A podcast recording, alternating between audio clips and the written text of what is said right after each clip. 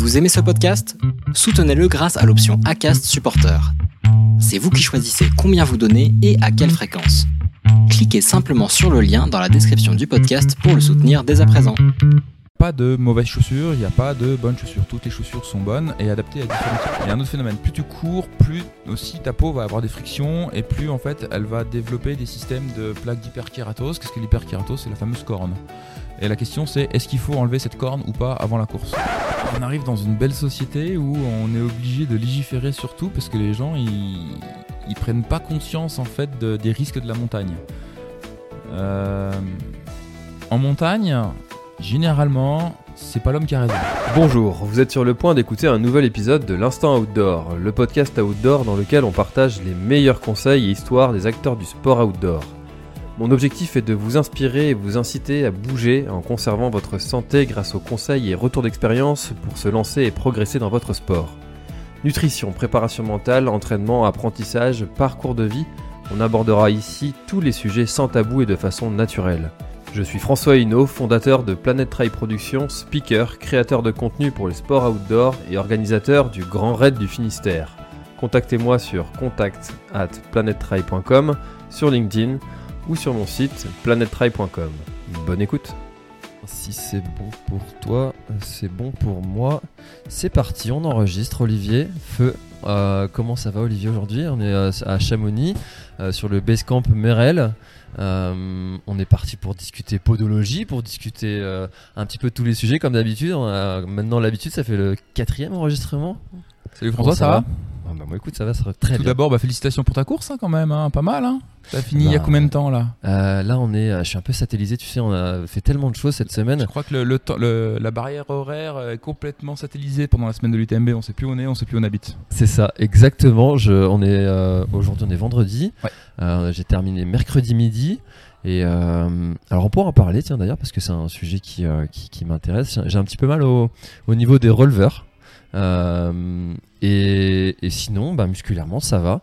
Je me déplace normalement. J'ai j'ai presque pas de douleur, bizarrement.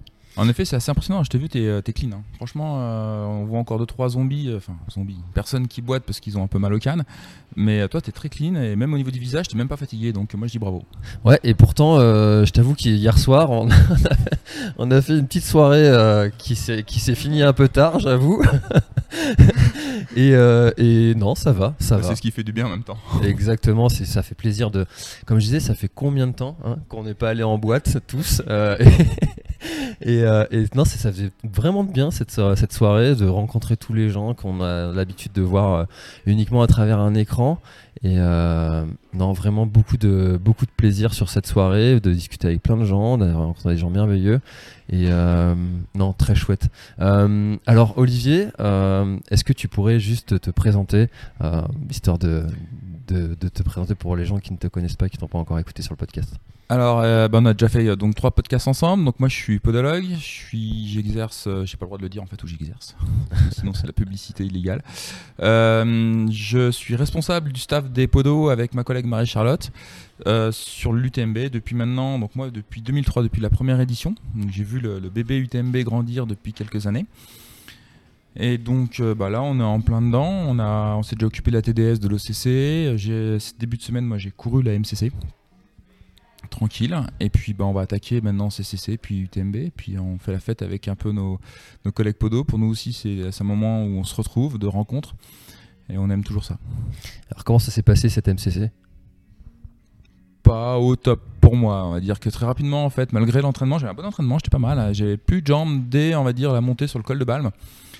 Puis après, euh, j'ai des vieux démons qui m'ont rattrapé, notamment sur le, le plat. Depuis, en fait, à la fin, la MCC, c'est une course spéciale. C'est une montée, une descente et un plat. Et le plat, et tout le monde, personne ne l'aime. Et sur le plat, j'ai eu des, euh, des petits soucis gastriques euh, qui, qui m'ont obligé à marcher. Donc, on va dire que voilà, c'est pas fini, mais pas dans les meilleures conditions. Mais bon, c'est pas grave. C'est euh, une course qui est importante hein, pour les. c'est une course qui est réservée aux, aux gens qui sont soit, soit bénévoles, soit dans l'organisation, soit du coin. Alors, c'est c'est une course qui a été créée, conçue à l'origine pour les bénévoles et pour les locaux. Donc, en fait, bénévoles et locaux ont une priorité d'inscription. Euh, c'est-à-dire, je crois qu'ils ont une fenêtre de 15 jours pour s'inscrire. Et une fois qu'est passée cette fenêtre, si je ne dis pas de bêtises. Euh, c'est ouvert à tout le monde. Donc c'est une course où les locaux ils aiment bien et euh, il y a beaucoup de mes patients qui courent sur cette course. Et c'est euh, c'est très convivial, c'est un, un chouette format. Très bien. Euh, eh ben écoute, euh, j'imagine que cette semaine pour toi ça doit être quand même sacrément intense. Est-ce que euh, depuis le début de, de la semaine, il y a des, des choses, et puis même depuis toutes ces années de, de- de pratique que tu as sur, sur l'UTMB, il y a des, des- des pathologies chez les coureurs qui reviennent souvent? Alors forcément, en tant que podo, nous on va parler des problématiques cutanées du pied. Euh, énormément d'ampoules, même si maintenant avec le système de points que l'UTMB a instauré, une sorte de CV, eh ben, les gens sont mieux préparés et du coup forcément on en voit de moins en moins. Donc ça c'est plutôt bon signe. Euh, par contre, ce qui est pas bon signe, c'est que bah, des fois il y a toujours en fait des mauvaises pratiques comme euh, le fait de mettre des pansements hydrocolloïdes en avant, en amont de la course pour justement prévenir des, pathologies de pied. Bah, ça, en fait, c'est un vrai problème parce que l'ampoule se crée toujours. Et après, en fait, ça majore, le, ça, ma- ça majore la problématique. Donc, euh, nous, on bannit, et d'ailleurs, c'est même recommandé sur le, site de, l'UTMB de ne pas mettre ce genre de, de pansement. C'est des pansements curatifs, donc de traitement post-course, mais pas de pré-course. Et c'est important à, comprendre parce que nous, en fait, si on veut soigner la, la plaie sous le pied, on est obligé de tout enlever, ça arrache tout, tout pied. Donc, euh, on en voit encore, malheureusement. Et, et en fait, euh, ça paraît un peu contre-intuitif parce que on aimerait euh, protéger euh, son pied avant de faire un effort qui, est long, qui est intense. Alors finalement, qu'est-ce qu'il faut faire? Ah, la grande question. Déjà, la première question, la première chose, c'est de savoir où est-ce que tu vas courir. Connaître ton milieu environnemental, entre guillemets, donc la montagne, l'eau, le sable, etc. Et après, il faut connaître sa chaussure. Il n'y a pas de mauvaises chaussures, il n'y a pas de bonnes chaussures. Toutes les chaussures sont bonnes et adaptées à différents types de pieds. Je ne fais pas l'apologie de marque, je ne suis pas de, je n'ai pas de logoté telle marque. Moi, j'adore courir avec une marque. Euh, Il y a d'autres marques qui sont très bien, mais il y a des personnes, il y a des pieds qui ne correspondront pas à certains types de chaussures et vice versa. Donc déjà, il faut connaître son matériel, connaître sa chaussure. Et euh, ah, tu me posais la question en, en off, euh, est-ce qu'il faut absolument maintenant casser sa chaussure avant un ultra? Hmm, Le fameux, fameux faire sa chaussure. Voilà, est-ce qu'il faut la faire? Quand tu connais ta chaussure, je pense qu'il n'y a pas tout à fait besoin. C'est-à-dire que quand tu renouvelles juste le modèle, je pense qu'il n'y a pas besoin, parce qu'en fait, tu sais où tu mets les pieds. Par contre, quand tu vas changer de modèle, je dirais oui. Sauf, euh, en plus, sauf si tu as un problème de déformation de pied, c'est-à-dire que moi, je sais que j'ai des, euh, par la pratique de, certains sports, j'ai des déformations sur le talon, ce qu'on appelle une, pathologie d'Aglunt.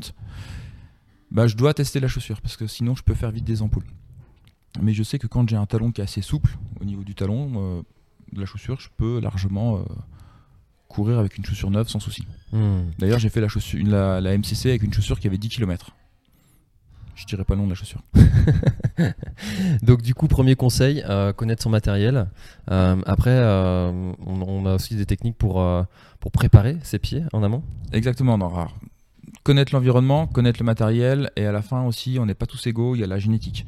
C'est-à-dire qu'il y a des personnes qui, vont présenter ce qu'on appelle des hypersudations, donc un excès de transpiration, et eux, en fait, auront vraiment des fragilités cutanées plus importantes. C'est-à-dire que l'augmentation de la transpiration va limiter, va, on va dire, rendre plus fragile le cisaillement du derme et de l'épiderme, et qui, au bout d'un moment, va, ça créer plus facilement des ampoules. Donc, tu parlais peut-être de faire un tannage du pied, ça c'est ce que tout le monde connaît à base de citron. C'est très bien, citron beurre de karité, c'est extraordinaire, c'est le meilleur euh, tannage. Et d'ailleurs, il y a une étude qui est, sortie il y a pas longtemps, qui va sortir dans pas longtemps, justement, euh, où j'ai aidé, on va à la prise, euh, à la mise au point du protocole, prouve que le citron est un bon topique pour tanner le pied. Pas cher et surtout aussi écologique, donc c'est pas mal. Euh, mais si en fait on a un problème euh, d'hypersudation, donc de transpiration excessive du pied, le citron ne marchera pas. Donc il faudra d'abord traiter la transpiration et après on pourra faire le tannage à base de citron et de beurre de karité. Alors le, le traitement de la transpiration, moi je connais un traitement euh, comme du talc, c'est un traitement temporaire. Il y a des traitements long terme de la sudation? Ouais, carrément. Donc, on va dire que le traitement, comme tu connais, par talc ou par un topique type poudre, ça sera, on va dire, momentané. Donc, du court terme. Si on a une grosse sudation, et ceux qui le savent, en fait, ils transpirent des mains, ils transpirent facilement du dos. Eux, il faudra passer par un autre système, ce qu'on appelle la ionophorèse, où on va mettre les pieds dans des bacs avec un courant qui va passer dans de l'eau. Je la fais un peu rapide. Et du coup, ça va en fait griller les glandes sudoripares du pied et ça va être euh, durable plus, on va dire, euh, plus à long terme. Hmm. Ah, c'est intéressant parce qu'il y a des gens, je pense, qui ils sont, pas au courant en fait qui transpirent beaucoup euh, et que c'est ça la cause de, leurs ampoules. Parce que euh, moi, je suis toujours surpris de voir euh, ces coureurs qui sont quand même expérimentés et qui ont toujours des, des, pieds dans un état pas possible pour certains. Alors. Est-ce qu'il y a aussi, euh, moi je prends souvent l'exemple euh, des maçons ou des gens qui travaillent euh, dans le bâtiment au, début, ils ont des mains avec des, ampoules, ils sont des mains qui sont complètement ravagées. Est-ce que avec l'expérience aussi, la, peau des pieds va se durcir et finalement les, ampoules, les ampoules vont venir moins vite? Exactement, hein, de toute façon, c'est un fameux adage, c'est en forgeant qu'on devient forgeron. C'est exactement, c'est en courant qu'on se fait les pieds. Donc plus tu cours, moins tu as problème de pieds. D'ailleurs, je sais pas si tu as préparé tes pieds, mais moi personnellement, jusqu'à... euh, à l'époque, je cours beaucoup moins, enfin je cours plus ces courses de longue distance, mais jusqu'à euh, 60 bornes, j'avais pas de problème de pieds, donc je m'occupais pas de mes pieds. Et puis quand je passais les 70 bornes, je commençais à me tanner les pieds, et à faire un peu plus de travail de pied. Euh, mais oui, en effet, plus tu cours, plus tu vas tanner le pied. Il y a un autre phénomène, plus tu cours, plus aussi ta peau va avoir des frictions et plus en fait elle va développer des systèmes de plaques d'hyperkératose. Qu'est-ce que l'hyperkératose? C'est la fameuse corne. Et la question c'est est-ce qu'il faut enlever cette corne ou pas avant la course? Bah, je dirais oui. Alors c'est pareil, on dit ouais, attention, euh, faut pas enlever la corne parce que euh, si j'enlève la corne, j'aurai un pied faible, je vais faire une ampoule. Alors oui, c'est des personnes qui ont eu l'expérience d'aller voir un confrère ou une consoeur qui n'avait pas l'habitude de prendre en charge des coureurs. Dans ce cas, ils ont enlevé trop de peau. Et donc du coup là en effet ouais ça fait mal. C'est comme s'ils traitaient entre guillemets, je vais dire, je vais être péjoratif, une, une mamie. Mais non en fait un coureur il a besoin de cette couche de protection. Donc en fait il y a toujours un milieu entre l'excès, le trop enlevé ou euh, le juste milieu. Hmm. Donc c'est comme d'hab. Il y a pas mal de professionnels de santé maintenant qui sont euh, rompus à ces euh, techniques de soins. Donc euh, je pense que tout le monde peut trouver euh, un bon professionnel qui puisse prendre correctement en charge les problématiques de pied. Par exemple, j'ai des, patients qui ont fait le tort des géants. Euh, on a fait des soins de pédicurie euh, 15 jours avant. Ils ont eu zéro ampoule sur le tort des géants. Le tort des géants, c'est 330 bornes, 24 000 mètres de dénivelé. Donc là, c'est que, c'est que les pieds étaient prêts, euh, c'est que les gens connaissaient leur matériel, c'est qu'ils connaissaient leur environnement, euh, c'est que les pieds étaient. euh, Alors, c'est vrai que c'est un, un, conseil, ça, d'aller. c'est un- c'est une recommandation, plutôt, même plus qu'un conseil, d'aller voir un pédicure podologue avant un, un événement, si on en ressent le besoin, peut-être, ou c'est peut-être. Tout le monde devrait le faire ou... Pas tout le monde, mais au moins peut-être une fois dans sa vie. Si tu jamais eu de problème, bon bah y a pas de souci, hein, je vais pas t'embêter à y aller. Par contre, si tu sens que au niveau des pieds ça devient compliqué, euh, c'est quand même pas mal d'aller euh, d'aller faire un topo chez le podo. Et plus ta course est extrême, genre on prend un marathon des sables, qui est une course en termes d'extrême un peu plus au-dessus que l'UTMB, euh, on va dire notamment à cause du sol. C'est du sable, enfin pas tout le temps, mais il y a pas mal de sable. Là, on sait à peu près qu'on est à 90% des coureurs qui vont en tente médicale pour les pieds. Donc c'est juste monstrueux en fait. Euh, on sait que quoi qu'il se passe, tu auras des problèmes de pieds. Donc oui, en effet, euh, va voir un podo, euh, va voir un podo, mais pas un mois avant. C'est trop tard. Mais il faut voir un podo euh, un an avant. Et c'est un suivi sur toute l'année pour comment on va venir amener le pied dans la meilleure prédisposition pour finir ta course. Hmm. Sans trop de pépins. Ah oui, tu vois, j'aurais été euh, tenté d'aller euh, peut-être 15 jours avant pour, euh, pour comme tu disais, enlever la- les excédents de peau, couper les ongles juste à la bonne taille. ça aussi, c'est un sujet, les ongles. Alors ouais, ouais, bah bien sûr les ongles, hein, si tu coupes pas les ongles, tu fais les ongles incarnés. Les ongles incarnés, c'est, ça fait super mal, ça s'infecte. on n'a pas vu d'ongles incarnés infectés. On a vu, il y a quoi, il y a une- quelques temps, moi j'ai vu des ampoules qui ont nécrosé, qui sont infectées puis nécrosées, donc un petit tour à l'hosto. On a vu, euh, on a des ampoules qui ont entraîné des, des, lymphangites, donc des infections. On a eu des ampoules qui ont entraîné une, évacuation au service des grands brûlés. On a eu des ampoules euh, qui ont euh, entraîné, alors pas sur l'UTMB, sur d'autres courses qui ont des amputations, parce que ça s'est infecté sur des ostéites. Donc oui, quand on, plus on va faire une course extrême en termes de, donc le plus extrême c'est le sable en fait, on va dire. Plus il faut prévoir, on va dire, un traitement ou une prise en charge en amont. Hmm. C'est euh, le sable, c'est euh, c'est- ce côté abrasif en fait, ça va ça va rentrer un petit peu partout, même si euh, même si on se protège les pieds avec avec des bonnes chaussettes, les les chaussures adaptées, les guêtres. Est-ce que- finalement il y a aussi les mettre des tu disais les pansements hydrocolloïdes sont pas recommandés, mais est-ce que des pansements type euh, sparadrap ou euh, là pour le coup en, anti- en prévention ça va être euh, utile Ah, Complètement. hein. Alors quand on part sur une course type UTMB, montagne, euh, terrain, montagneuse, terre, on peut mettre ce qu'on appelle une crème anti-frottement en prévention si on sait qu'on va avoir des ampoules. Euh, Le mythe de se badi- badigeonner le pied de crème anti-frottement, je trouve pas que ce soit une grande idée. Dans le sens où si tu as trop de crème anti-frottement, le pied va être instable dans la chaussure et ça va entraîner des mises en tension musculaire pour stabiliser ton système pied. Et dans ce cas, tu peux te faire mal au genou. Je suis pas un fan de ça plutôt localiser, on va dire euh, cibler les zones problématiques qui sont différentes en fonction de chacun.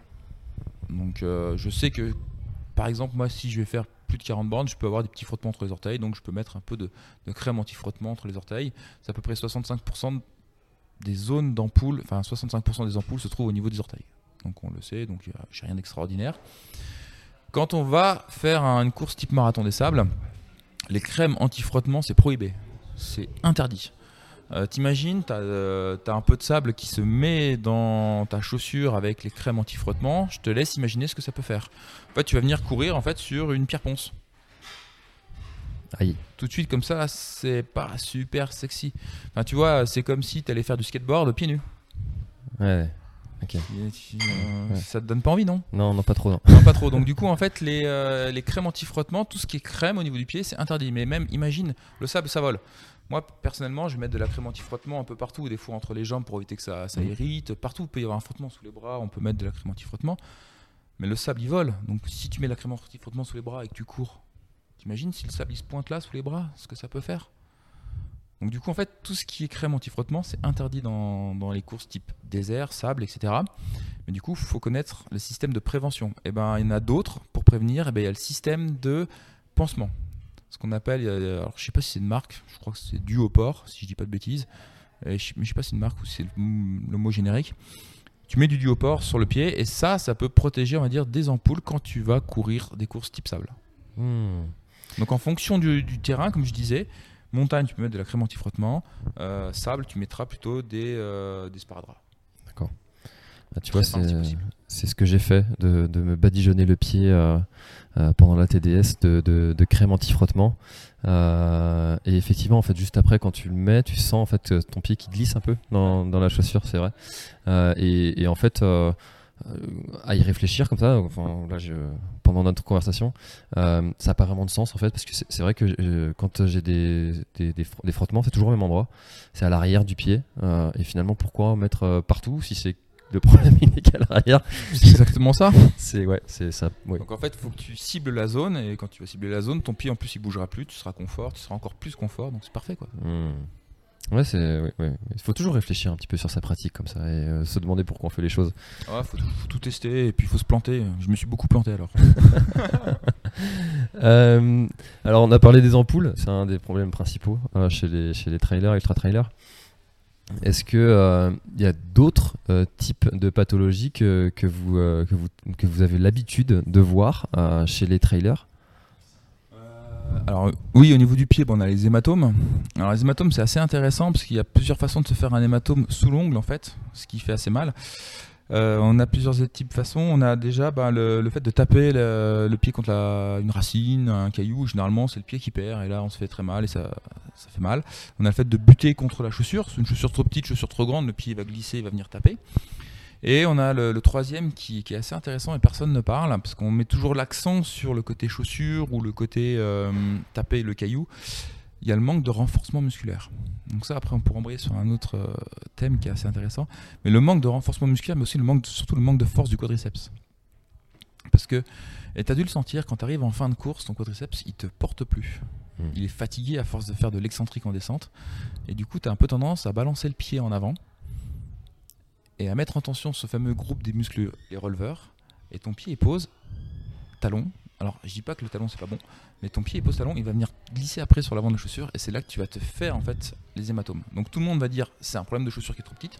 Non, en fait, c'est juste que tu n'as pas assez de, de force pour être dynamique sur ton pas. Hmm. Mais c'est normal, au bout de 140 bornes de 9000 mètres de descente, c'est logique, t'es humain. Ou autrement, tu t'appellerais Pomeray. C'est vrai que je pense qu'on n'a pas la même foulée à l'arrivée euh, entre Ludovic et moi. Est-ce que tu as une foulée ou est-ce que tu as une marche à l'arrivée Euh, euh, non, à l'arrivée, j'avais une belle foulée. hein. Je sais pas comment ça se fait, mais Donc voilà, mais ce ce que je veux dire, c'est que tu as une perte de force musculaire. Si en fait, musculairement, tu es limité, tu peux plus encaisser la descente. Si tu n'encaisses plus la descente, tu rigidifies ton système membre inférieur. Donc tu rigidifies ta jambe. Tu vas utiliser l'amorti de la, de la chaussure. Et c'est comme ça que ton pied va venir glisser, taper au bout de la chaussure et faire le fameux hématome. C'est logique, c'est normal. Comme je dis, 9000 mètres de descente, toi qui viens de la plaine, mais déjà c'est déjà énorme de finir un TDS, sachant que tu peux faire du dénivelé chez toi. C'est euh, moi, tu me demandes, coureur de montagne, d'aller faire l'ultramarin, mais je suis incapable. C'est trop plat. bah, c'est une discussion que j'avais eue avec euh, justement Martin Kern, que j'avais invité à venir sur, euh, sur la course que j'organise, le Grand du Finistère. Et, et il m'a dit Mais, mais, mais, mais, non, euh, c'est- beaucoup trop plat, il n'y a pas assez dénivelé. Moi, il faut, faut que ça monte, faut que, faut que ça descende, il faut que ça remonte, il faut que ça redescende. Et euh, c'est vraiment des profils de- d'entraînement, de, profils de course qui sont propres à chacun. Et qui, euh, après, c'est vrai qu'on a toujours moyen d'essayer de, de, de compenser en faisant renforcement musculaire, comme on en, on en parlait, faire d'autres choses. Maintenant, je, je reste convaincu que rien ne remplace de venir faire des, des séances ici de blocs de montagne et on ressent clairement le manque quand on l'a pas fait. Euh, c'est- inévitable. Des gros week-end chocs. Des gros week-end chocs où euh, sur un, un court laps de temps, tu te matraques. Je mets des guillemets, vous les voyez pas. Tu te matraques. Où en fait, tu vas faire de la cuisse, tu vas casser de la cuisse, tu vas faire de la cuisse, et puis, euh, puis voilà. Comme je dis, hein, avoir mal aux cuisses, c'est pas un problème. C'est même logique, c'est normal. La cuisse, c'est du muscle. Il est fait pour avoir mal. Avoir mal au genou, c'est pas pareil. T'amortis par la contraction musculaire. Enfin, il y a d'autres phénomènes d'amortissement du membre inférieur, notamment le jeu articulaire. Mais la- l'articulation, si tu tends la jambe, tu vas impacter le genou et là, c'est pas bon. Hmm. Donc, euh, comme on a dit, euh, le- les problèmes au niveau de- des, ongles et notamment des hématomes, euh, c'est pas forcément dû à une chaussure qui n'est pas adaptée, mais peut-être aussi à un manque de renforcement musculaire. Euh, alors, tu as parlé du renforcement musculaire du pied.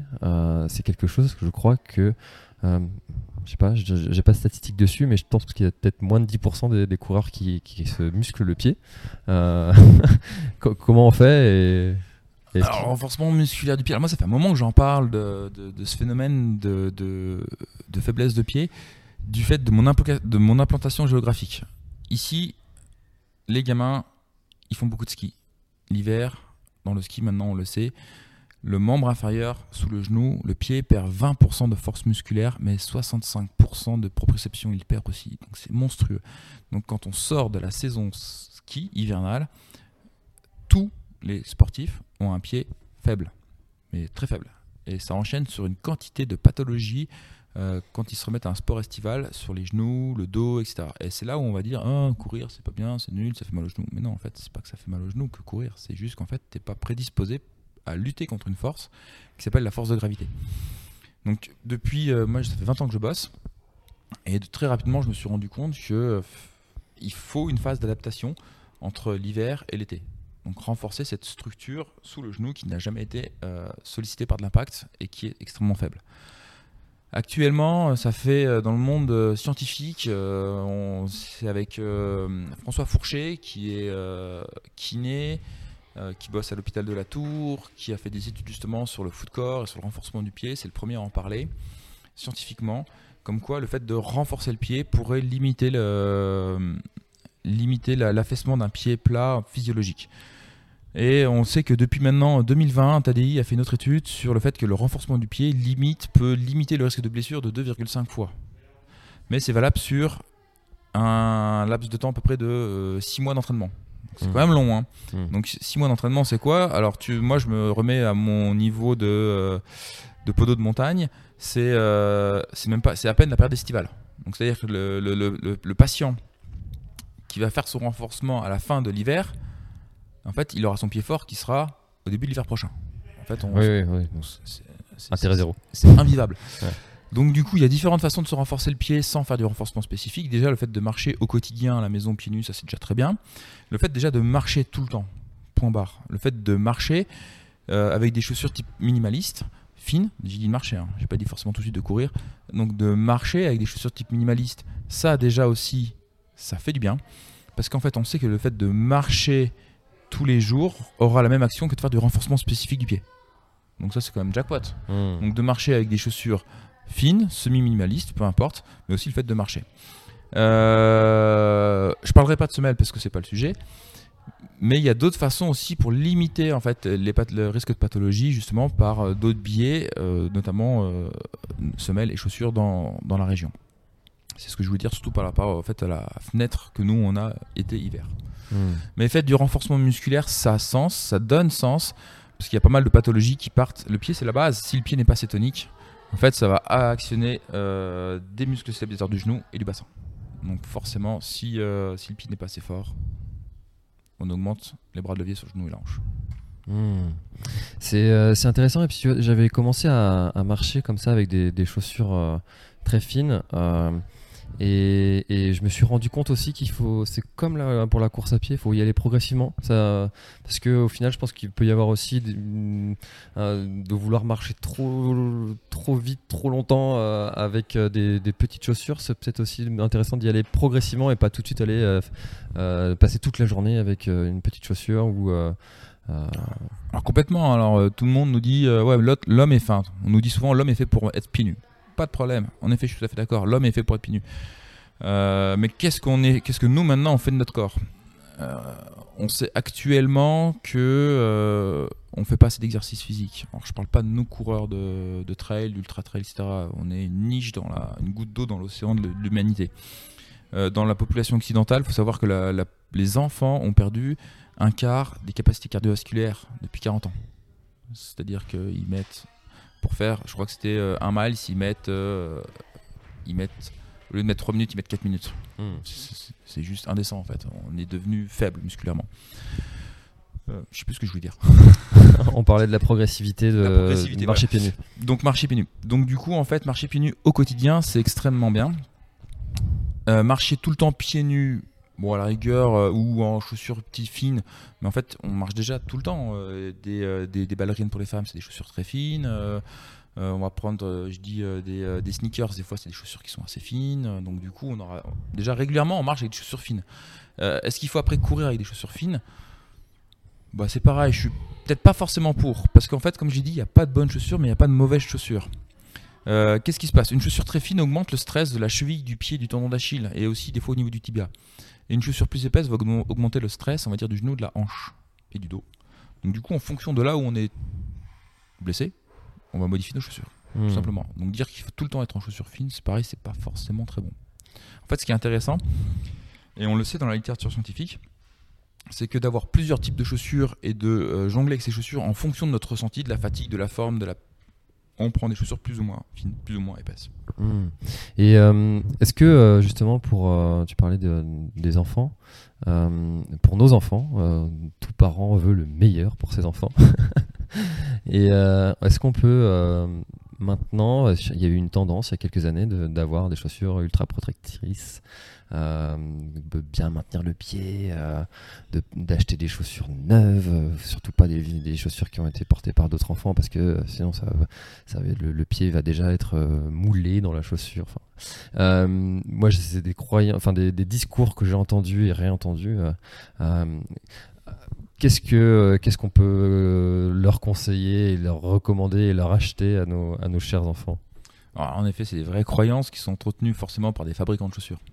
Donc, euh, oui, nos enfants, faut les laisser marcher pieds nus. Dès que, dès qu'on met une chaussure, aussi fine soit-elle, eh ben en fait, on se rapproche de plus en plus d'une marche chaussée, mais n'importe quelle chaussure. Ça, on le sait. En gros, un enfant, faut qu'il marche pieds nus, mais à la maison tout le temps. Faut pas lui mettre de chaussures. Après, c'est bien de lui mettre des, chaussures fines. Ça sert à rien de lui mettre des chaussures protectrices avec des soutiens de voûte. Il n'y a pas d'intérêt. Pourquoi est-ce qu'on lui mettrait ça? Et après, souvent, on nous demande la question, on nous pose la question, ah, mon fils et tout, il marche pas bien, il marche en dedans, rotation interne, machin et tout. Laissez-le marcher, laissez-le vivre. Laissez-le faire sa musculature. Et euh, ne le mettez pas dans un Yupala déjà, ça sert à rien. Et puis, euh, laissez-le marcher. Euh, faut qu'il marche. Les enfants ne, ma- ne marchent pas assez. Faut qu'ils marchent. Un- une personne va se structurer en luttant contre la force de gravité. Donc, plus il va marcher, plus il va faire un sport type euh, marche, course, foot, hand, etc. Plus en fait il va développer une musculature pour lutter contre la force de gravité et plus il sera fort. Et souvent on nous dit oh là là mon fils il a un pied plat. Qu'est-ce qu'on s'en fout? Les Africains ils ont tous les pieds plats, enfin les Kenyans ils ont tous les pieds plats, ils, ont tous, ils sont tous champions du monde de marathon. Non, c'est pas un critère. C'est euh, ah ouais mais il va se blesser. Non, c'est pas un critère non plus. C'est euh, bon, t'as un gros nez, est-ce que tu sens mieux les odeurs? T'as des grandes oreilles, est-ce que tu entends mieux? Non, en fait non. C'est euh, c'est un critère occidental qu'on a posé à un moment donné. Genre t'as un pied plat, tu vas te faire mal. On le sait que les pieds plats sont plus facilement acceptés par l'homme que les pieds creux par exemple. Un pied creux, on va dire, va entraîner à plus de raideur et aura peut-être plus de générateur de douleur. Mais, mais encore. Et encore, c'est il n'y a pas de il n'y a pas de règle, puis un enfant, faut le laisser évoluer, faut le laisser grandir. C'est euh, super intéressant parce que euh, je ne sais pas vraiment comment euh, réussir à casser ses croyances, mis à part en martelant, en répétant, parce que parce que ouais, en fait, si tu amènes ton enfant, là, je lui ai acheté, tu vois, pour mon fils pour cet pour cet été des chaussures de des aqua shoes avec un petit peu de de, de crampons en dessous euh, et euh, Ça, c'est ok, ça sur les sens. sentiers. euh, et ben il est super à l'aise, il est super léger, il se déplace comme, presque mieux que nous des fois. Mais ça, c'est pareil. c'est- Alors, nous, on est parti en vacances une fois en famille à, à Saint-Pierre-et-Miquelon. Je sais pas si tu connais, c'est un petit archipel, euh, c'est un tome, je crois, si je dis pas de bêtises, au large de- du Canada. Et on a fait le tour de Miquelon. Et le gamin, il était en pompe minimaliste. Je dirais pas la marque, on fait le podcast pour, mais. euh, et le gamin, il faisait, euh, il faisait euh, 4 degrés, 5 degrés, mais il a couru comme un lapin partout. Mm. Il n'y avait aucun souci. Bon, là, et en plus, euh, peut-être que ça donnait euh, ses fruits. Il a fait un podium sur la YCC cette année, donc plutôt cool. mais non, mais en fait, c'est pareil, c'est des croyances. Euh, nous, nos gamins, maintenant, depuis qu'ils sont gosses, ils ont que des chaussures les, les plus fines et euh, très rapidement. Alors, les chaussures conçues par les marques pour les gamins pour courir, c'est une catastrophe. C'est catastrophique, c'est des parpaings. C'est euh, les gamins, ils n'arrivent pas à évoluer. Un gamin n'a pas de force. Donc, faut penser au poids de la chaussure quand il va aller trottiner, faire du sport, donc chaussures légères. Un gamin n'a pas de force. Donc, faut penser aussi à la flexibilité de la chaussure. Si la chaussure est trop rigide, il n'arrivera pas à plier la chaussure. Souvent, les, les parents, ils se pointent au cabinet en me disant Attends, mon gamin, quand il marche, il fait du bruit, il marche mal. Tu prends la chaussure, j'arrive moi, j'arrive même pas à la plier, tellement elle est rigide. Je suis pas comme, je suis, comment voulez-vous que votre gosse marche correctement? Ah, ouais, mais vous vous rendez pas compte, elle a coûté 90 balles, ça coûte cher. hein. Je Ouais, c'est pas mon problème. C'est pas mon problème. Votre chaussure, en fait, elle l'entrave. Est-ce que je vais vous donner des pompes de ski puis vous allez marcher toute la journée avec? Puis on va voir après si vous êtes si vous marchez bien. Donc en fait, il faut que la chaussure soit souple pour. euh, en fait, il faut qu'elle soit en adéquation avec le gabarit et la puissance du gamin. Si un gamin n'a pas de force, on peut pas lui mettre des chaussures rigides. Et ce que je dis actuellement, les chaussures des fabricants, elles ne sont pas conçues pour les enfants. Et ça, c'est important. Et très rapidement, dès qu'ils ont eu euh, la pointure pour passer chez les, euh, chez les femmes, 36, à peu près 36, 37, très rapidement, bam, je les ai basculés en chaussures adultes. Forcément, ça coûte plus cher, mais les chaussures adultes sont mieux pensées, mieux conçues, plus légères, notamment pour les femmes. On arrive à avoir des chaussures à, moins de 100 grammes, à quasiment 180, à ouais, 180 grammes, qui est très léger et très flexible. Et puis les gamins, ils, sont fans. Nous, nos gamins, ils évoluent avec des chaussures, alors, pas dans du minimalisme, mais avec du semi-minimaliste. Et puis, euh, ils courent, euh, ça les empêche pas de courir. Et, euh, et quand ils sont fatigués, ils ont des chaussures un peu plus smooth. Et puis voilà. Il n'y a, pas de- a pas de règle. Mais au début, on a fait un effort qu'ils aient des chaussures très flexibles. Alors ça c'est aussi un des sujets dont on parlait euh, juste avant de commencer l'enregistrement sur le, matériel obligatoire qu'il y a euh, sur l'UTMB notamment Euh, et notamment dans le kit grand froid il y a des chaussures fermées adaptées pour la pratique du trail qui sont obligatoires. Pourquoi un- quelqu'un qui court pieds nus n'aurait pas le droit de, partir pieds nus avec Juste ses pieds. On arrive dans une belle société où on est obligé de légiférer sur tout parce que les gens ils, ils prennent pas conscience en fait de- des risques de la montagne. Euh, en montagne, généralement, c'est pas l'homme qui a raison. Toi, t'es vers la Bretagne, il me semble. Oui. C'est pareil avec la mer, il me semble. Ah La mer, c'est plutôt elle qui a toujours raison. Bien sûr. En montagne, c'est un peu pareil. Donc quand il commence à faire froid, alors même, quand il fait un temps normal, hein, quand il commence à faire froid et qu'on part en montagne pieds nus ou avec des sandales, moi je trouve ça complètement, excuse-moi du, du terme, débile. Je ne comprends pas en fait ce concept. Je suis allé en montagne, on était randonnée avec les garçons. Nous on est en randonnée déjà en basket. Alors déjà certaines personnes, euh, les, guides, ils nous regardent déjà un peu bizarre en disant c'est en basket et tout. On s'en fout, c'est un autre principe. Tant qu'on va pas chercher la haute montagne, on peut évoluer en basket, surtout si on a le pied qui est euh, aguerri à, la montagne. Mais euh, quand on va en montagne, là, ils partaient faire le tour du Mont Blanc. C'était deux personnes qui partaient faire le tour du Mont Blanc en mode randonnée, avec un gros sac quasiment entre euh, dire 15 kilos au pif, et il pleuvait. Donc elles étaient harnachées, elles avaient euh, poncho, tout pour protéger le, le sac, pour se protéger la tête, le corps. Elles étaient chaudement habillées, rien à dire. Je baisse les yeux je les vois en sandales. Elle est où la logique? Où est la logique quand tu vas en montagne qui pleut? En fait, quand tu sais que tu perds quasiment un peu moins de 1 degré par 100 mètres de dénivellation, quand, tu, quand il pleut en bas dans la vallée à Chamonix, euh, ça descend vite en température, il fait, euh, vite 13 degrés, donc ça veut dire qu'à 2005, on va voisiner les zéros. Tu mets du vent, un ressenti, un peu de flotte, euh, machin et tout, tu peux faire du moins 10. Tu vois l'idée là, de perdre tes orteils en montagne parce que tu as mis des, sandales pour dire parce que t'es free Non, non, non, c'est faut arrêter. faut savoir que sur, euh, sur l'UTMB, il y a une édition à Arnova. On a bloqué des personnes à Arnova parce qu'ils partaient monter faire le grand col ferré en sandales pendant la course. Et il nous dit Non, mais j'ai des chaussettes. On lui dit Mais t'es crédible ou pas? C'est encore pire. Les chaussettes, quand elles sont mouillées dans de la neige et qui gèlent et qu'il y a un vent là-haut, qui a un ressenti de moins 10 avec de la gel, la rubalise, là, il y avait une, sorti une photo, sur les réseaux sociaux, la rubalise, elle était à l'horizontale. Il y avait, je crois, il y avait une traînée de, gel horizontale d'à peu près 5, entre, euh, 5 à 7 cm. Pour vous dire la puissance. Et le mec, il aurait fait quoi avec ses sandales, avec ses chaussettes mouillées? Il aurait perdu des orteils? Et à un moment, il faut être crédible par rapport à tout ça. Comme je dis, la montagne a souvent raison et dans des conditions extrêmes, il ben, faut mettre le matériel adapté. Et on en est à un point où l'organisation doit dire il faut absolument mettre des chaussures fermées qui acceptent euh, les conditions extrêmes. C'est quand même triste, quoi. Hmm. Enfin, je trouve ça. C'est euh, comme, euh, comme si tu te dis bon, bah allez, je vais faire le Paris-Dakar avec ma Clio. non préparé. Enfin, je, ouais, ouais. je vois bien l'image. ou ma Renault Zoé, tu vois. Ouais. euh, Bon, bah voilà, ou. Enfin, je sais pas, j'ai. euh, j'ai j'ai du mal à concevoir en fait ce concept de. Il fait beau, ils aller pieds nus, c'est leur problème, hein, c'est c'est pas le mien. Ils se blessent, ils se prennent une pierre euh, sur le pied. Ah oui, encore pire.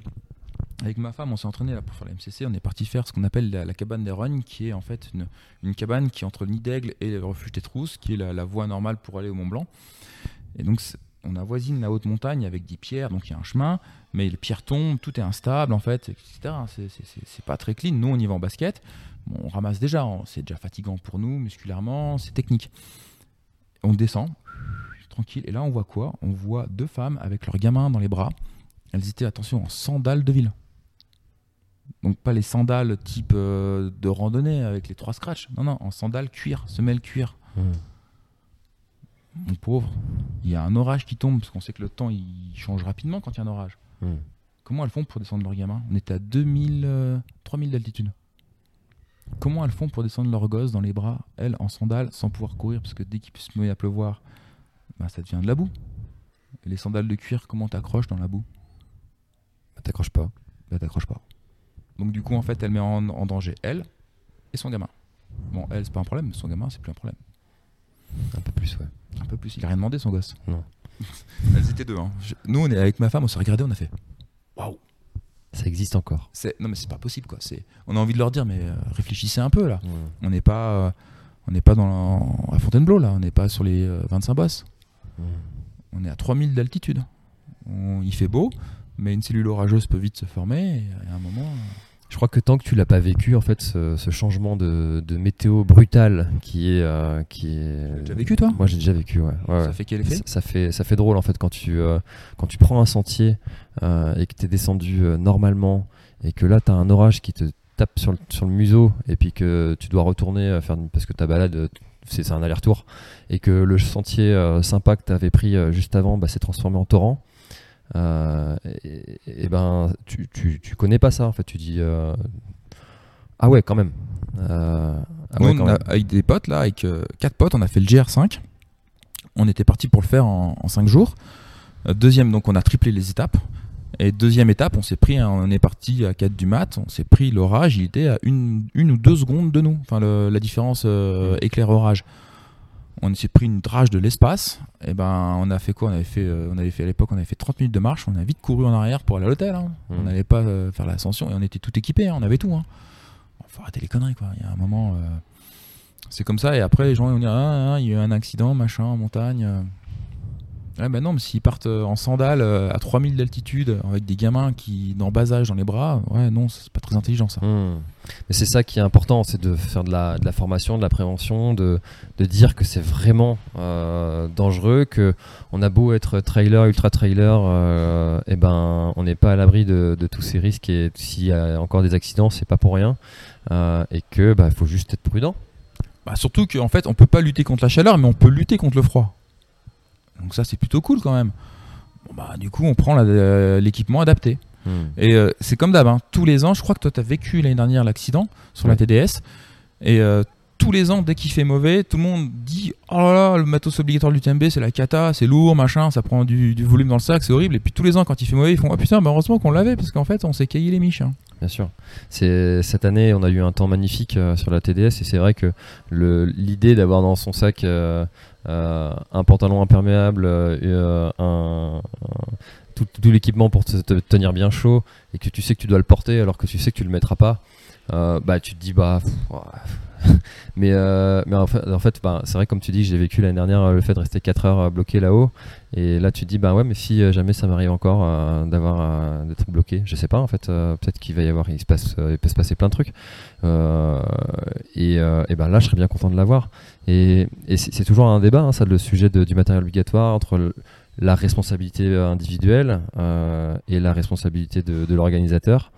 Euh, en France, on a fait le, on a le, enfin, le- le- la législation veut que l'organisation impose une, euh, une liste de matériel obligatoire, sinon on va venir lui reprocher de ne pas l'avoir fait. Euh, Peut-être aux États-Unis, c'est un peu plus souple à ce sujet-là. Je sais pas trop, parce que bon, aux US, c'est quand même les pros des procès. Oui, et pourtant, euh, sur des ultras, euh, tu peux partir euh, torse nu si t'as envie, quoi. Ouais, bon, à la Western State, je pense que c'est un peu logique, quoi. Il fait chaud là-bas. C'est vrai. Mais euh, ouais, enfin bon, nous c'est, euh, on a, le, je crois que le, le débat est clos dans le monde, euh, en- dans le paysage français, parce que ben, quand t'as des personnes qui viennent de, qui viennent, excuse-moi, du- qui viennent de, de- des pays chauds et qui arrivent à Chamonix et qui perdent d'un coup euh, 20 degrés en une journée, ils comprennent pas ce qui se passe, quoi.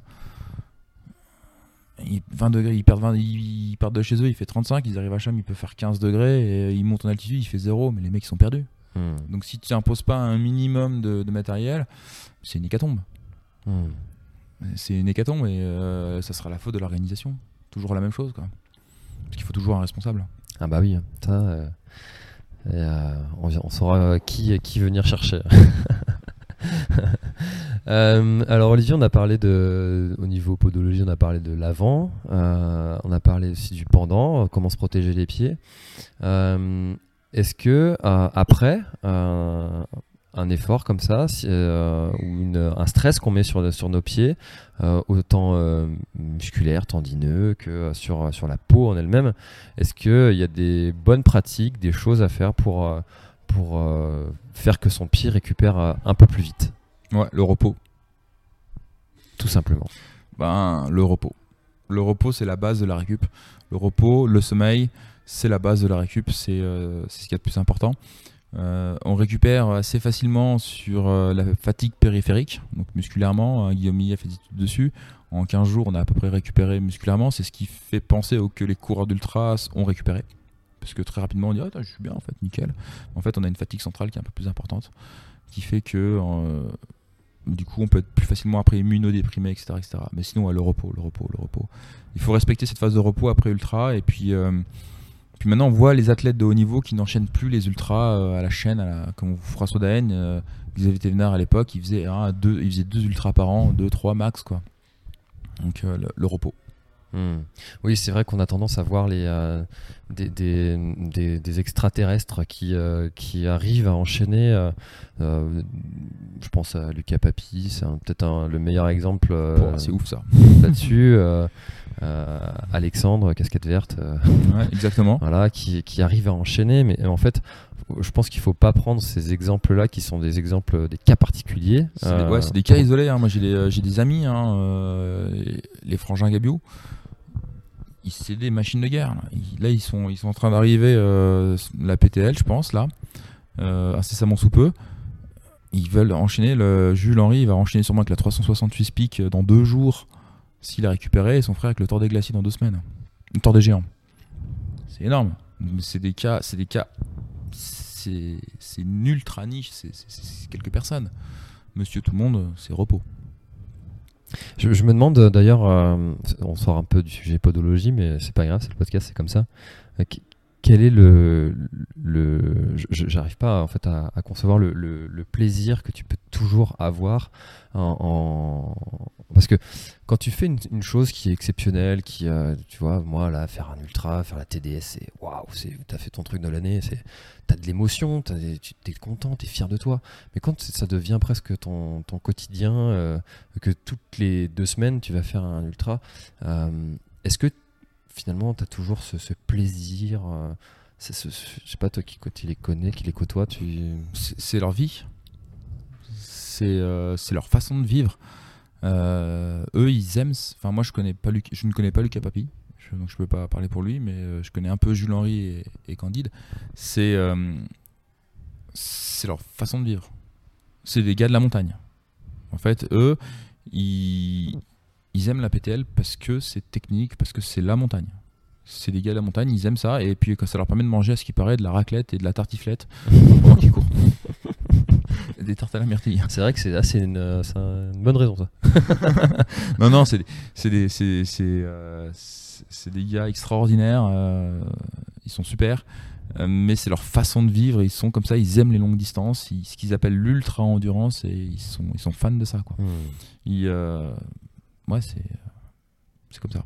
Ouais, c'est comme euh, le fait de Je commencer. pense c'est- qu'il faudrait que tu, tu les interviewes pour justement leur poser la question. hein. Ouais, bien sûr. J'ai déjà reçu euh, Lucas Papi. C'est vrai que. Mais ce sujet de la lassitude, je crois, je sais pas, je me souviens plus si on l'avait abordé ou pas. Ça fait un moment que j'ai reçu Lucas, mais euh, euh, c'est comme le fait de, de commencer euh, les ultras très jeunes. Euh, moi, je, je- alors dans l'absolu, j'ai rien contre si les gens sont préparés, adaptés, si s'ils y arrivent euh, et qu'ils se blessent pas, très bien. Euh, mais en fait, le, concept derrière de se dire, euh, bah, ok, t'as fait déjà un ultra peut-être à 18 ans, euh, ou t'as fait un. J'ai reçu le papa d'une jeune fille qui a fait le, marathon des sables à 16 ans. Je me dis, si t'as fait déjà le marathon des sables à 16 ans, quand on a 30, c'est quoi ton projet Tu fais 4 fois le tour de la Terre. Je, je sais pas. Non, Je- peut-être que tu, tu changes de projet. Tu dis, tiens, je vais peut-être m'éclater sur un truc plus court. Ouais, peut-être. Peut-être. Peut-être euh, que pour eux, le truc dur, c'est de faire un, un marathon ou un semi. Mhm. Euh, non, je pense que faut trouver. Si tu trouves du plaisir, tout, tout est ok. Tu vois, c'est. Je pars du principe pareil. Tu vois, on doit bosser 40 ans dans notre vie à peu près. Enfin, maintenant plus. Si tu mets pas de plaisir dans ton boulot, c'est horrible. Hmm. Donc euh, ouais, si- je pense que faut être guidé par le plaisir. C'est des gars qui, euh, Jules Henry, tu vois, je crois qu'il a gagné le, le Tour des Géants, c'est à 20, à 20, euh, 25 ans, 20, euh, 27 ans. Il met autant de plaisir à leur montagne. Hmm. Ils, ils aiment ça, quoi. C'est des gars qui aiment ça. Ouais. C'est, un- c'est important quand même, c'est, Ah la bah base. ouais. euh. Si tu, tu vois, Michel Poletti. Regarde Michel Poletti. L'organisateur, le celui qui a. qui- donc là, maintenant, il a passé la main à, à sa- à ses enfants. Michel Poletti, il court en cours d'ultra. Il a fait la première édition. Ça fait 20 ans qu'il court. Il a toujours autant de plaisir. Hmm. C'est extraordinaire. C'est euh, même un Vincent Delbar, un Dawa Sherpa, il court depuis toujours. C'est des gars qui prennent du plaisir. Sans plaisir, tu peux pas te faire, tu peux pas aller faire ça. Non, bien sûr, c'est sûr. Après, c'est vrai que cette notion de plaisir euh, euh, sur l'ultra, elle est euh, peut-être incompréhensible hein, pour les gens qui, Ouais. qui, qui, qui- Alors, sont dans oui. l'entourage. hein. Je pense pas que c'est pour ces personnes-là, c'est pas un défi de, de faire un ultra, dire euh, non, en fait, c'est juste ils aiment ça, c'est Mm. juste leur, leur truc. Je pense, hein, parce que sinon, euh, tu te dis, ouais, non, je, je- sauf si tu aimes vivre par des défis. C'est comme euh, ceux qui font de la montagne chez nous. euh, tu dis, tiens, à 16 ans, tu as fait le Mont Blanc, c'est quoi ton prochain truc? Bah non, en fait, tu fais le Mont Blanc parce que c'est c'est ton plaisir de faire le Mont Blanc. Ouais, bien sûr. Enfin, c'est ton plaisir d'aller en montagne, de, On peut le refaire, quoi. tu peux le refaire, et puis ouais, c'est c'est cool quoi. Mm. Enfin, nous, on n'est pas là pour. euh, Enfin, surtout moi, hein, surtout pas là pour la gagne. hein. Moi non plus. Euh, alors, euh, est-ce qu'il y a. euh, est-ce que tu peux nous parler de la, de la structure, quand même, de l'organisation de, au niveau podologie, de tout ce qui est mis en place euh, sur, sur l'UTMB euh, euh, depuis ces années et comment ça a évolué tout ça? Alors, en effet, l'organisation podo, je parlerai que de la, podo. Je peux parler un peu de la kiné, parce que c'est ma femme qui gère la kiné. Mais euh, bon, je vais parler de la podo, je peux pas parler du reste. Alors, la podo, nous, on est là depuis le début. Euh, au début, c'était, on était sept potes. Sept potes, c'était en 2003. euh, on sortait de l'école, nous, de, de podo. On a fait, euh, on ça faisait un an qu'on s'était pas vu. On avait fait une bringue de- d'un autre monde. Et après, on est allé faire les soins. On avait bossé pendant 36 heures non-stop sur toutes les bases vie, sur trois bases vie, donc Courmayeur, Champ et Cham. On était atomisés. Je crois que j'y mets trois jours à récupérer. J'étais jeune à l'époque. Et euh, tout doucement, ben, euh, l'événement a grossi, euh, le staff Podo a grossi. On est monté au max à 56 euh, Podo qui venaient œuvrer sur l'UTMB. Ça, hum, ça fait développer la profession dans le sens où on a fait reconnaître un peu certaines pratiques. Et puis au bout d'un moment, on s'est dit, mais en fait, c'est la course, à- c'est la course, c'est l'escalade. Et on a dit, ouais, stop, on met moins de confort, on, met, on diminue le nombre de podos, diminue le nombre de kinés. On était monté entre podo et kiné quasiment à 150 euh, personnes. C'était un gros, gros staff. Et du coup, on met moins de podos, moins de kinés et on, les met un peu plus à la rude. Et le système de points est arrivé et ça fait aussi du bien. Mm. Puis on a commencé à faire aussi un peu de com, un peu de machin. Et euh, donc du coup, on a moins de taf, les gens sont plus préparés, mais on a quand même du taf. Donc là, actuellement, on est 30 podos. Répartis sur, je parle de l'UTMB, sur euh, Chapieux, sur Courmayeur, Arnova, La Foulie, sur euh, Champé, sur Trien, Valorcine et l'arrivée à Chamonix. Ah oui, ça fait quand même beaucoup de points. Ça fait quand même quelques points. hein, donc, euh, et bien sûr, les kinés sont aussi avec nous. Mm. Donc on est, puis on est un staff, kiné, podo, infirmier, médecin, on bosse tous ensemble. Et c'est assez intéressant aussi. Sur la TDS, on était sur euh, Cormet, Beaufort, Compte à arriver. Et, euh, et alors toi, Olivier, là, ton, ton rôle, euh, ta mission sur, sur cette UTMB, ça va être quoi? Alors sur l'UTMB, mon rôle depuis maintenant quelques années, c'est de, de coordonner euh, tout ce petit monde, ces 36 personnes, et de, de dispatcher correctement sur le terrain pour euh, justement euh, apporter le soutien aux coureurs. Mais aussi on fait un peu de formation, c'est-à-dire qu'on prend des, on forme aussi nos confrères à certaines techniques, notamment prise en charge des soins de, de terrain. Et euh, puis euh, faire des, aussi, euh, mon rôle c'est aussi de faire des podcasts, podcasts avec toi. faire aussi de l'éducatif pour Monsieur Tout le Monde. Ah, non, mais c'est- pour moi la- la- tout l'intérêt de, de, de- de ce partage et euh, de, de faire cette prévention plutôt que de. La... Moi, je, suis un grand fan de la prévention et, et non de la répression. Euh, et ça fait mal hein, quand tu fais du curatif. Nous, on n'appelle pas ça la répression, on appelle le curatif, c'est-à-dire le traitement. Ça fait mal. hein. Est-ce que tu peux. Alors, euh, il y a souvent. un- Enfin, moi, je trouve ça. C'est assez répugnant. Certaines pathologies qu'on peut revoir, voir sur les pieds. Est-ce que toi, t'as. C'est c'est quoi le pire, le pire pied que tu vu euh, Est-ce que tu en as un Tu te souviens un truc euh, Ouais, alors je l'ai gardé, je l'ai pris en photo et je l'ai gardé. je donne des formations et je l'ai mis justement sur euh, le PowerPoint de la formation. Je crois que c'est un mec qui s'est fait rouler dessus par un. C'est un très bel exemple. Il s'est fait rouler dessus par une voiture. Il a subi 17 opérations du pied. Et sur ces 17 opérations, il y a eu en fait une amputation du troisième orteil. Et du coup, ils lui ont greffé le cinquième orteil à la place du troisième orteil parce que si en fait euh, on lui laissait le troisième orteil vide, en fait ça faisait une, formation de griffe au niveau des orteils. Enfin, donc du coup la nature n'aime pas le vide, donc ça prend le vide. Donc ils lui ont viré le, cinquième orteil pour le mettre à la place du troisième parce que le cinquième orteil est un peu moins important. Et moralité, en fait, le gars 17 opérations, euh, amputation, greffe, il finissait le Tour des Géants. Euh, il finissait la PTL. Deux semaines après, il enchaînait le Tour des Géants. Donc en fait, il a mis à s'en remettre de ces 17 euh, opérations ah, je sais pas, on en a pas trop parlé. Il, a, était, pas français, donc on nous a juste expliqué qu'il s'était pris ça et que du coup, il avait fait la, la, PTL. Il disait, mais en fait, tout le monde peut courir. C'est juste en fait ton cerveau qui te bloque, ton petit confort. Donc il faisait ça. Il avait les pieds dans mauvais état. Il était abîmé. Ils avaient des, des vrais problèmes d'ampoule. Et derrière, il a enchaîné la, le, tour des, le tour des géants deux semaines après. Et le mec, il était, mais il dit non, mais non, mais je vais courir. J'en ai d'autres. Euh... Quel mental Ah, mais c'est monstrueux. là, là, tu te dis, le mental est monstrueux. Et après, j'en ai, j'en ai d'autres. Euh, là, c'est un patient. Il a fait une semaine de ski de rando. Alors, c'était pas sur UTMB, il a fait une semaine de, de ski de rando euh, en raid. Il est rentré avec une ampoule au niveau de, du talon. Et les chaussures de ski de rando, c'est, c'est terrible pour ça. Et après, il s'est dit, tiens, si j'allais faire la Saint-Élion. Et en fait, il s'est fait, il a, il a majoré son ampoule. Et en rentrant, ben, il a fait soigner par le médecin, etc. Puis en fait, euh, il est venu me voir un mois après. Et euh, en fait, l'ampoule avait nécrosé. Donc du coup, je l'ai envoyé tout de suite à l'hôpital. Et il a, il a, passé son hiver en, crocs. Ah pas mal ça. Et alors, nécrosé, ça... comment on sait qu'une ampoule a nécrosé? Bah, En fait, du coup, on commence à voir l'os. quoi. Mais, mais, mais, mais, ça doit être très très douloureux. Pourquoi ne pas consulter avant un, mois Quelle idée? Bah en fait, il... ouais. Euh, en fait, y avait une couche cornée qui s'était mise par-dessus. Euh, lui, il pensait que c'était guéri. Euh, ça le faisait mal. Mais bon, bah voilà, les mecs, ils sont durs comme du bois. Et donc, du coup, du coup au bout d'un moment, il commence à s'inquiéter. T'appuies dessus, c'est tout mou. Tu fais, ouais, putain, c'est bon, hop là, on va voir le médecin. Là, c'est. Non, mais. mais... Out, of, order. mais alors, ça, me semble tellement dingue. Euh, on en a eu, ouais, bah, ça, ça, arrive. Hein, c'est euh, comme, je, comme je te dis, hein, on a eu des brûlures du derme à cause d'applications de pansements hydrocolloïdes mais on, alors, on y arrive. Est-ce que ces gens-là, en fait, ont pas une résistance à la douleur qui est plus importante que la moyenne? Parce que euh, le, moi, déjà, j'ai une ampoule. Euh, une ampoule, ça fait mal. Euh, rien que ça. Enfin, ça, ça ouais, mais tu connais le. Je dois être finisher. Ouais, mais, mais mais je dois être en vie aussi. Enfin, ouais, mais non, mais il y en a, je dois être finisher. Il y en a, ils ont déplayé, ils ont traversé la planète, ils ont fait une course au point. Ça fait 4 ans qu'ils attendent leur place. Je dois être finisher. D'accord, mais euh, là, l'exemple où il a attendu un mois, euh, il y a quand même une. Euh, le, concept de ça va passer, il ah, a quand même ses limites, quoi. Il y en a tellement, hein, mon pauvre, mais il y en a tellement le ça va passer que ah, le traitement par le déni, c'est. Il y en a beaucoup.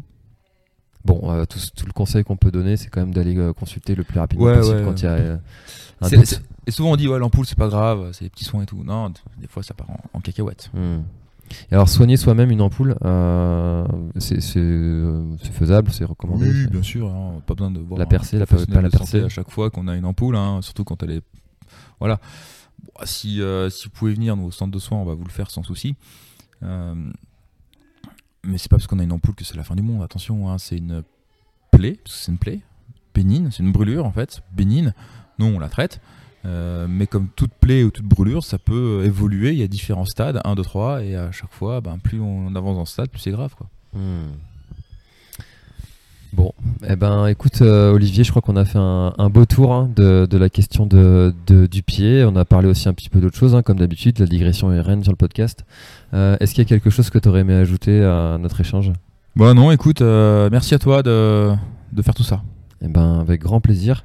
Euh, j'invite tous les auditeurs à écouter nos autres épisodes qu'on a fait euh, avant, qui sont très complémentaires à celui-ci. Euh, et si, si vous n'avez pas envie d'aller rechercher parmi les 200 épisodes du podcast, eh ben, je mettrai tous les liens dans la description et comme ça vous pourrez revoir et réécouter surtout les, les autres épisodes qu'on a fait ensemble. merci Olivier, bon courage pour le suivi de, des coureurs en espérant que ça aille bien pour eux, que vous n'ayez pas trop de boulot et puis, et puis passe un, un bon événement euh, un bel événement sur, euh, sur cette UTMB qui est, euh, qui est un bel événement. Ben merci à toi et puis repose-toi bien. marche un peu parce que je vois que tu as les chevilles qui enflent un peu. Ça c'est normal, c'est le post-course. Donc marche un petit peu, contrairement à ce qu'on peut dire, le, fait de marcher va réactiver justement tout ça et ça va te faire du bien. Donc en tout cas, bravo et merci à toi. Eh ben écoute, avec grand plaisir. À bientôt. Merci d'avoir écouté cet épisode de l'Instant Outdoor. J'espère qu'il vous a plu. Si c'est le cas, et même si ce n'est pas le cas, abonnez-vous pour ne rater aucun épisode. Parlez-en autour de vous et laissez-moi un commentaire sympathique sur Apple Podcast, c'est ce qui m'aide le plus à remonter dans les classements. N'hésitez pas non plus à le partager à chacun de vos contacts dans le sport. Chaque nouvel auditeur intéressé est une victoire. Si vous avez besoin d'un speaker pour votre événement, d'un contenu pour votre marque, d'infos sur le Grand Raid du Finistère, n'hésitez pas à me contacter à l'adresse contact at planettry.com. A bientôt voilà, l'épisode est terminé, j'espère qu'il t'a plu. Je t'invite à aller checker NAC, comme je t'en ai parlé au tout début de l'épisode, avec le code PlanetTrail, P-L-A-N-E-T-E-T-R-A-I-L. Tu auras moins 15% sur ta commande. Et moi, je te souhaite un très, très, très, très, très bon footing, très bon trajet. Bref, ce que tu es en train de faire, je te le souhaite un très bon. Allez, à bientôt dans un prochain épisode. Bye bye.